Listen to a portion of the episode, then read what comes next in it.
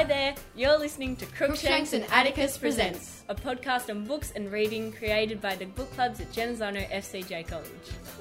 This is Milk the Cow, and I am going to be interviewing Sarah. So, Sarah, how is your day, and what book do you rec- recommend? I would recommend Love Fortunes and Other Disasters by Kimberly Karalius. What is this book about?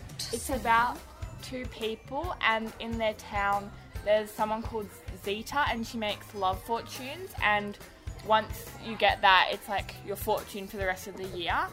And there are a few people who don't aren't very happy with their fortunes, and they try and break her spell on the town.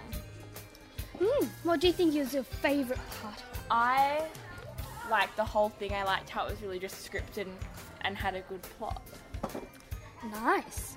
So, what would you be your rating, and and who would you recommend it for? I would rate it 9 out of 10, and I would recommend it for tweens and teens. Okay. This is Milk the Cow, and remember, don't cry, craft or read. Thank you.